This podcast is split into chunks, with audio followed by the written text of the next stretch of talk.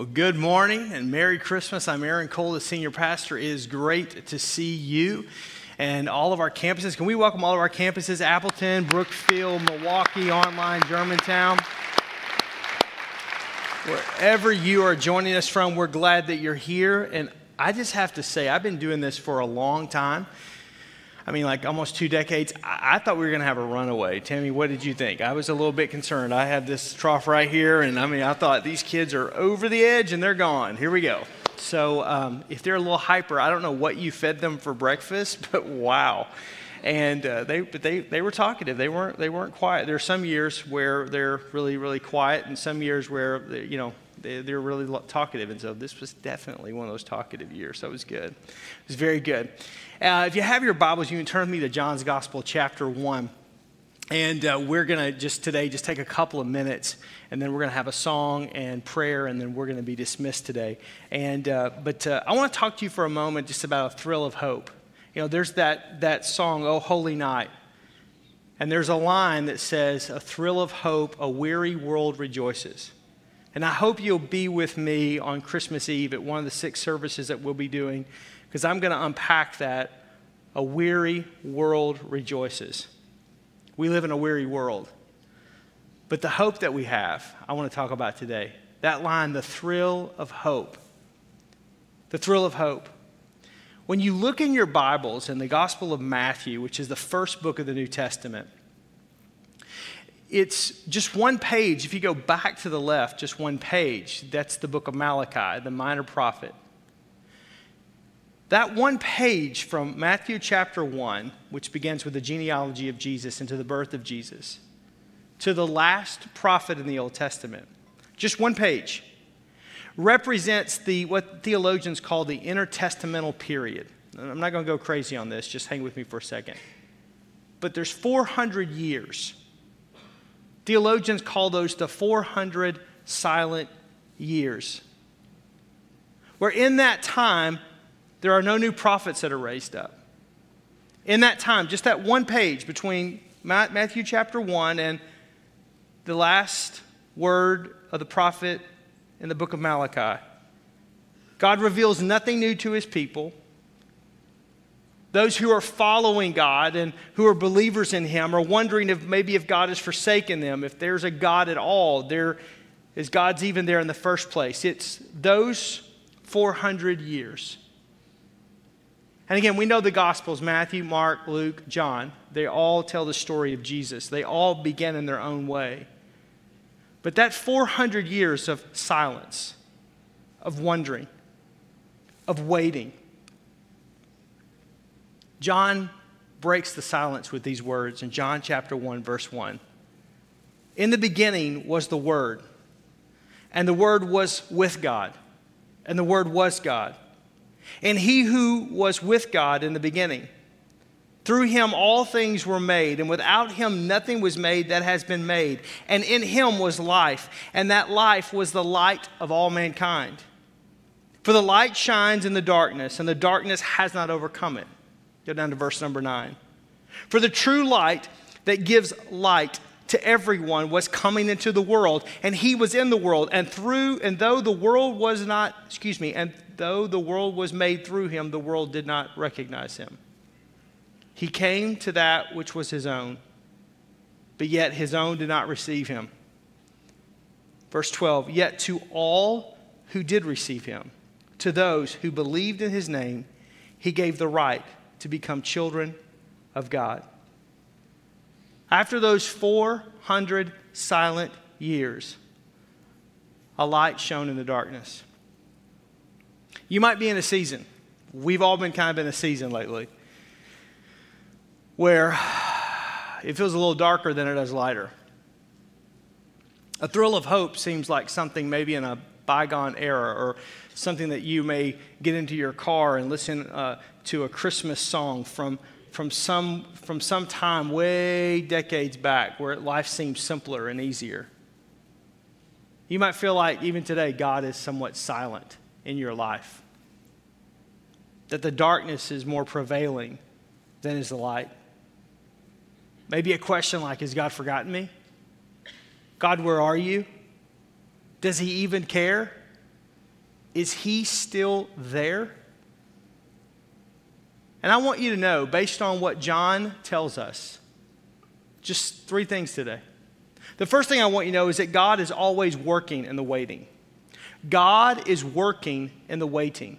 Whatever you're waiting on, what, whatever it is, what, whatever's going on, God is still at work. When you read those first five verses, you understand that God had a plan, and that plan, his name is Jesus. And Jesus was there at the very beginning. See, God's promise was to send a Messiah,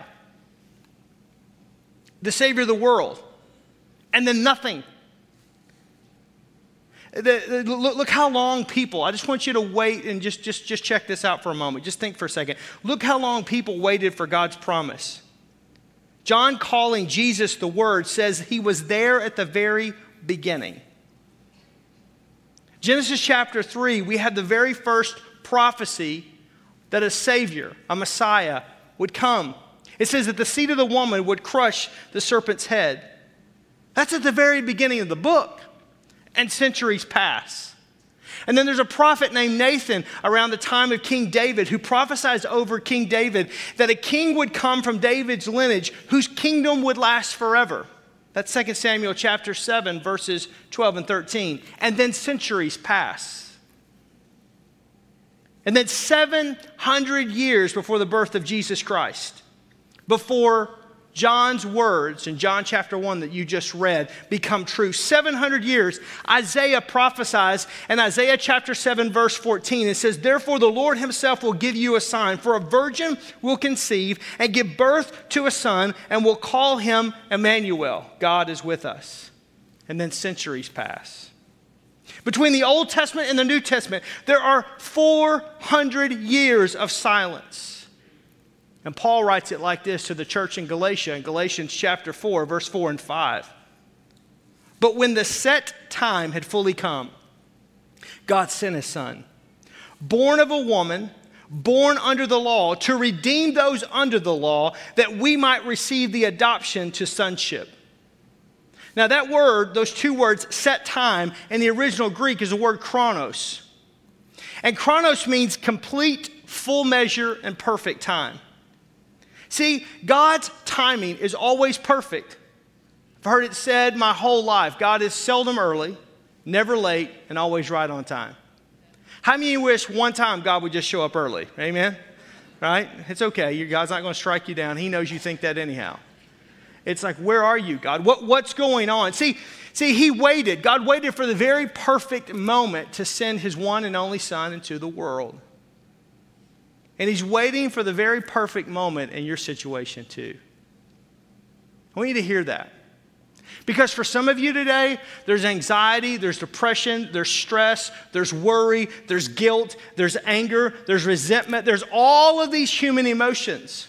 All of these things that are happening because you've asked God and you wondered, where is He and what's going on and what's taking Him so long? And it feels like centuries have passed. But He's waiting for the perfect moment to work in your situation. Don't ever forget that God is working in the waiting. I want to, I want to unpack that.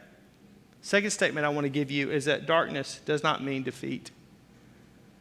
Darkness does not mean defeat. Look back at verse 5 of John chapter 1. For the light shines in the darkness, and the darkness has not overcome it. Still hadn't overcome it today either. Amen? Verse 9 For true light that gives light to everyone was coming into the world. Darkness does not mean defeat. 400 silent years might have seemed dark, but God was up to something. Now, listen to me. This is fascinating when you look at this. When Jesus Christ was born, 400 years from the last uttering of God's word in the book of the Old Testament, Malachi until we read in John's gospel. When Jesus is born, it's the very first time in human history that all mankind spoke the same language that was known the Greek language. It was the very first time in human history that we spoke the same language, wrote the same language, that there was a common language. Oh, yeah, there were dialects and, and, and, and those that, you know, the, the Hebrew and the Torah, but they, they were bilingual. They understood to be able to, to, to understand that, because of the Roman government and, beca- and because of the Roman rule and because Rome basically owned the world at that time, that the, that the language of the world was Greek. And so everybody understood that were literate, that had any amount of capacity, in that way they spoke Greek, they understood Greek. That was the common language that was was used. It was then that God finally sends his one and only son, Jesus. Even the Old Testament that was written in Hebrew originally was translated into Greek so now everyone could understand and understand and get scripture. Second thing that's happening when Jesus is born, the first time in human history, is that because of the Roman civilization, and you get this in any history class any university anywhere, that because of their taxation and because of their structure of their government, they conquered the Greeks and major roadways, roadways were constructed, making it easier to travel throughout the entire known world at that time. So now, of what was known as the world was now accessible to humanity in a way that it had never been done before. And then the Jewish diaspora caused the Jews to leave Jerusalem and be spread throughout the world. These three events happening simultaneously in a very short amount of time is the time that God said, Now it's time to send my son. Now it's time. Why? Because there would be one message that could be understood by most of all people. There would be a way in which to communicate and take that message to the known world at that point in that time. And God knew what He was going to do to disperse the Jews throughout the known world. Therefore, the gospel would go to the very ends of the earth. And that's exactly what the disciples did. See, when you add all these things together, you start to see the why behind the wait. There's always a why behind the wait. In the life of a Christ follower, there are dark seasons that don't signal defeat. Instead, through the darkness, we see divine appointments. We see God's hand, especially if we give it time and we begin to look back. You don't have to understand the plan that God has. You just have to trust that God has a purpose because darkness never means defeat.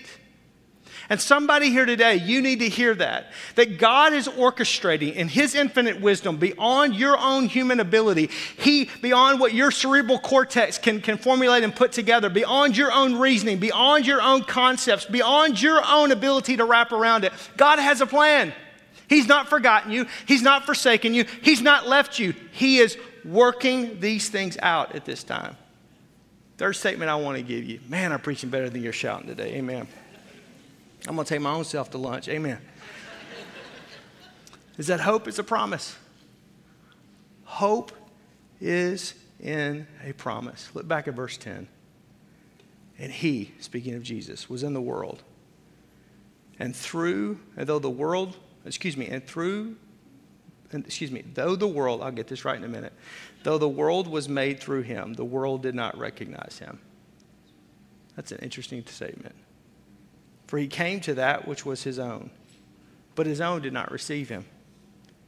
Yet to all, anybody, everybody, whosoever, who did receive him, to those who believed in his name, he gave the right to become children of God. After waiting 400 years, many people failed to recognize the Messiah when he finally appeared.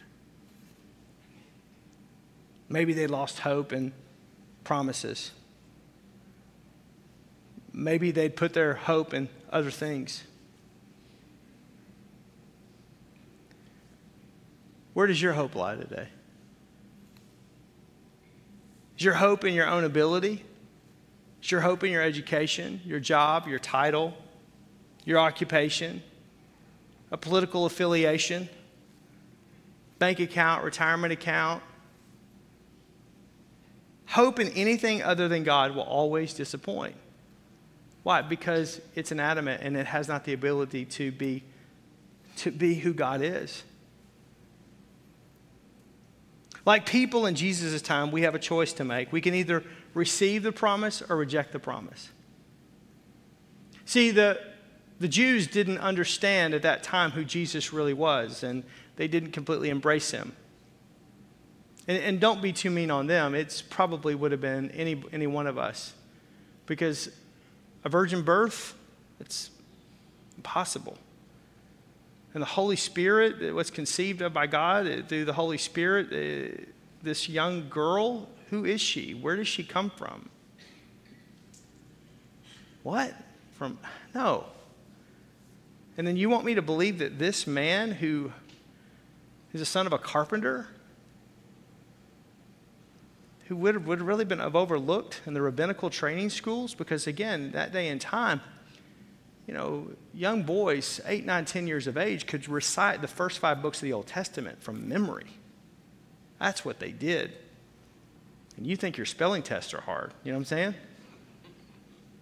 And then from that, they would select the elite of the elite because to be a rabbi was to be the cream of the crop, the most intellectual, the biggest bandwidth. So for Jesus to be a carpenter, the son of a carpenter, he would have gone through rabbinical school just like everybody else did. That's what you did.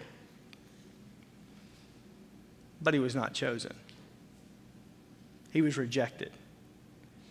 They, they were amazed at him. If you remember at the age of 12, it's the last recording that we have of him before he turns 30 and he begins his public ministry. At age 12, he's sitting, talking to the rabbis and to the, to the religious elect of the day, and he's sitting in the synagogue, and his parents had forgotten, actually kind of lost him and left him. If you ever lost your kid, it's okay. Mary lost Jesus once. It's okay, right? And they're halfway back going, Where is Jesus? No one knows. And so they go back only to find him. And he says to his mother and father, Didn't you know I'd be in my father's house and being about my father's business? They marveled at him, yet they overlooked him. We know nothing about his teen years. We know nothing about his 20s, except he was a carpenter by trade. That's all we know. So if you're in your 20s and you're a little lost, it's okay.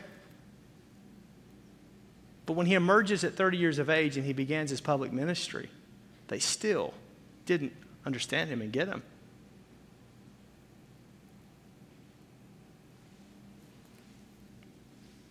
And sometimes, even today, in America, where the gospel is presented from churches on every street corner, from pastors and priests and clergy. It's on the airways, it's online, it's on TV, it's on the radio. Yet we still reject them because it just seems too common. It just seems too overlooked. It just seems so. That's why I say don't, don't be too harsh on the Jews. They couldn't completely understand that this was the one I love how John says it. Before the Word of God was ever written, it existed. Just ponder that for a moment. Before God inspired the writers of the Old Testament and the New Testament, those words already existed because in the beginning was a Word, and the Word was God, and the Word was with God. And then the Word became flesh, and He dwelt among us, and His name is Jesus. See, hope is in a promise. And that promise is Jesus. And even though his own rejected him, verse 12 says, to all who accept him, all who receive him, will become the sons and the daughters of God, the children of God. Means it doesn't matter where you come from or who you are or what your background is. If you just accept and believe that Jesus is the Son of God, born of a virgin, lived a sinless life, died on the cross for your sins, and rose from the grave, just like the Bible says, you will be saved. You are a son and daughter of God. I love that verse 12 because sometimes we as Gentiles, non Jews, so you basically in the Bible, you've got Gentiles who are non Jews and then you've got Jews. And most of us in this room, probably 99.9% of us are Gentiles. That word, and all who receive him, that's us. Because the Jews rejected him, we now have a chance. Do you understand that? We've been, the, the Galatians says we've been adopted into the family of God. We've been grafted into the vine. We are a part. It's as though we were born in the blood lineage because Jesus Christ's blood shed on the Calvary's cross covers our sins. God remembers them no more. We've been brought into the family of God. All we have to do is accept the promise, the hope, who is Jesus. I want to conclude today with 2 Peter chapter 3 verse 9. For the Lord is not slow in keeping his promise, as some understand slowness. Instead, he is patient with you, not wanting anyone to perish, but everyone to come to repentance. Today, as we close, I just want to take a moment, and I don't want you to waste the waiting. I want you to ask yourself just a question what if the God you are waiting for is actually waiting for you? Where are you with Jesus today? Would you take a moment and just reflect as the band comes and they do one more song and then we'll come and dismiss?